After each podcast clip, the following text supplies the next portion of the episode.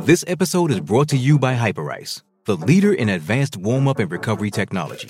They have tons of innovative products, like Venom heated wearables to help soothe sore back muscles, Normatec compression boots to speed up recovery and increase circulation, and Hypervolt massage guns to improve mobility. Loved by athletes like Naomi Osaka and Erling Haaland. Try them yourself. Get 10% off your order with the code MOVE at hyperice.com. Welcome back to Trots Life, joined by Andy Gath. Andy, usual questions. How are you? Whereabouts are you today? I'm fine, thanks. I've just ducked into Melton um, to go to the bank, actually. So, yeah. Go to the bank. Yeah, Norm Jenkins still writes checks. Does he really?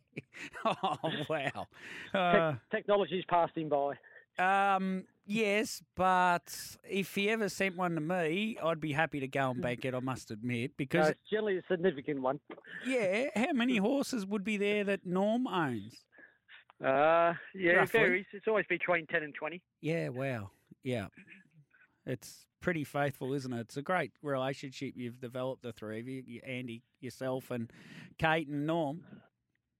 Yeah, no, um, he's been with me since I started. So, um, yeah, so no, it's a long Really? relationship. Yep, yep. So, um, yeah, longer than a lot of marriages.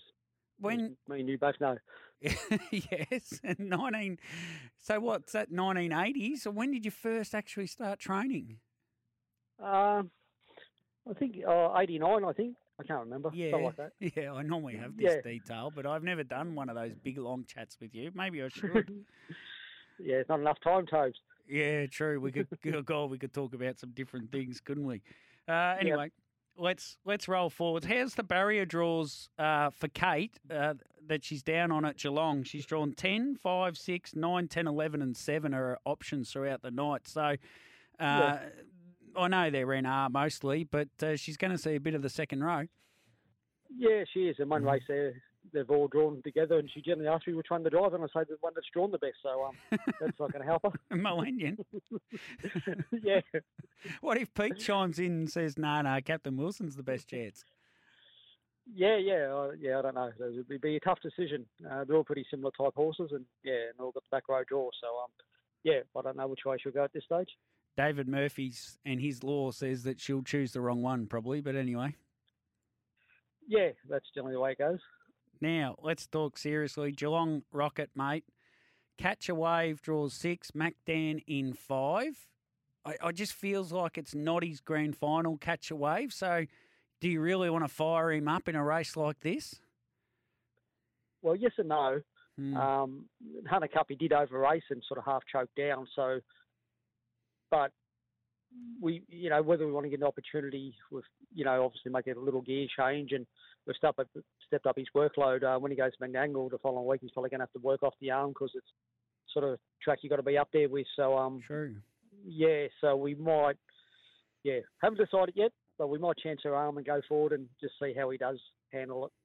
Yeah, and you're right. If you don't go forward at Menangle in those races, you may as well stay home, really.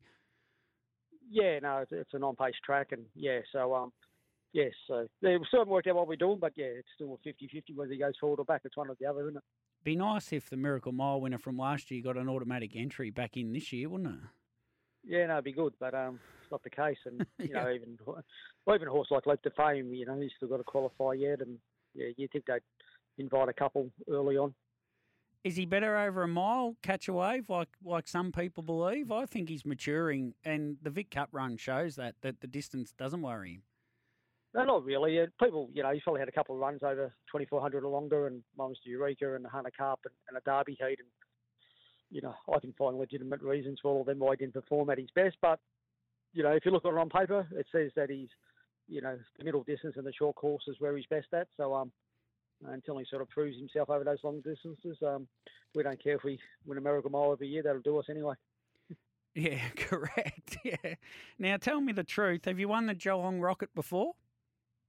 Um, Tell me the truth. uh, Twice. no, no, it'll be Blatant Lie if, I- if I say. yeah. Did Vintage Cheddar win it as well? yeah, that. Yep, you've got it right. Blatant lie and vintage cheddar. Yeah. I'll accept you got them. Do you know who ran last to Blatant Lie that you trained? If you get this, I dead set you are you have the greatest memory of all time. Well, the biggest nerd of all time. Um, no, I don't remember actually. M- Maggie's son. I didn't even remember Oh, the yeah. horse. Yep. anyway, Vintage Cheddar sat outside Better Robin and won, and Blatant Lie led and won in one fifty five five. Yeah, it was back then. It was a pretty good time, I'd say. Yeah, it was, I'm telling you. And whilst we're going through the history, the first running of the Australian Trotting Grand Prix was taken out by La Cucaracha. So you're just showing up how old I am now by saying that, are you? You said you started training in 89. I was eight years of age. Well, yeah, might have been later. I don't know. Yeah, no, seems a long time ago. I know she drew barrier seven and she led him one quite easily. So um, Correct. might have been over a mile back then. I think was it? I No, I don't remember. No, think so, but yeah. What doesn't matter. She led and won anyway. We talk about Just Believe and what he's done, but you look at this race and Sundon's Gift won it four times in a row and then ran second. And to keep any horse at the top level for that amount of time is just stunning, really, isn't it? Yeah, it is. Um, yeah, like sometimes you can have purple patch for 12 months, maybe two years, but yeah, to sustain it over a long period of time, like Sundon's Gift did, was amazing, and he picked up a lot of good other quality races along the way as well. So um, yeah, no, he just showed what a great horse he was, a million dollar earner. So um, not easy to do, but you know, just believe and call me to breeze. At the moment, you, you know, they could probably front up to any race in the world at the moment and be competitive. I'd say. Yeah, dead set. What about Majestuoso? It's been a funny sort of a campaign for him. First up, Great Southern Star Heat, and he went okay, and then he just didn't look at his best in the final. But I know it just looked to me Kate didn't push him at any stage. She knew straight away. Yeah, pretty sure he tied up after the heat. Yeah. and that's why he couldn't find any rhythm in in the final. Didn't really trot any good. He sort of had a history of it, and uh, obviously it wasn't an ideal race to go first up. But we didn't have a lot of options anyway. If he, he was sort of ready to race, so and been a hot night too. But um, he's come through it really good. We've been really pleased with him. His work the last couple of weeks has been as good as it's ever been. So uh, we expect to see going to see pretty close to the best. I mean, it's still going to be a difficult task taking on those two quality horses. Do you run the gate, do you think? Or uh, I've got a bit of a theory, mate. You're a rough chance of getting to the leader's back if Just Believe holds the front and everything else comes off hard. Yeah, we just uh, he generally just runs the gate himself anyway, naturally. So Yeah. he'll probably run up the first hundred metres, and Kate will sort of weigh up her options. Um, yeah, he's got natural gate speed, so um, yeah, we still don't want to overtax him early in his preparation, coming off an injury, but he's still um, yeah, there could be a little hole there somewhere that he can slot into, hopefully. Geez, so say you're one one at the top and you're sitting the one one on Call Me the Breezer's back, however it works out, just believes in front and they're going at each other. You'd love to be in that spot and pulling out at the top of the straight to have a crack. Yeah, well, obviously, if the mile rate's really quick, it probably still might be found a little bit wanting at this stage of his preparation. But if the tempo wasn't that hard and it sort of become a 800 metre, 1000 metre dash, um, Yeah. I'm sure I'm sure he can match him for, for speed. There's no doubt about that. Yeah, wow. Well, that's exciting. I'd love to see him put it, put it, put himself in amongst those two. So then we've got three of them to talk about going forward. Yeah, obviously, um, you know, I think he won six Group Ones Hmm. in one season or, or five or something like that, and was a Victorian Horse of the Year. So he, he's a quality horse, and you know it's good to have him back at the racetrack. But yeah, uh, but since he's been away, the competition's got stronger, unfortunately. yeah, including this race. Slot, Yeah. slot race in New Zealand. Any thoughts? Uh, probably not with him. Um, he, he, he's never travelled. He, he's quite a nervous little fella and never really left the property. Um, uh, but I think um, he might go on his first trip. I'll, I'll probably take him to Sketch Wave next week. Yep. Uh, there's a Trotters race for him, uh, free for all, worth twenty thousand. And the following week there's the $100,000 Hammerhead. So um, yeah, he can have a have a trip trip up north with uh, with his mate Tex.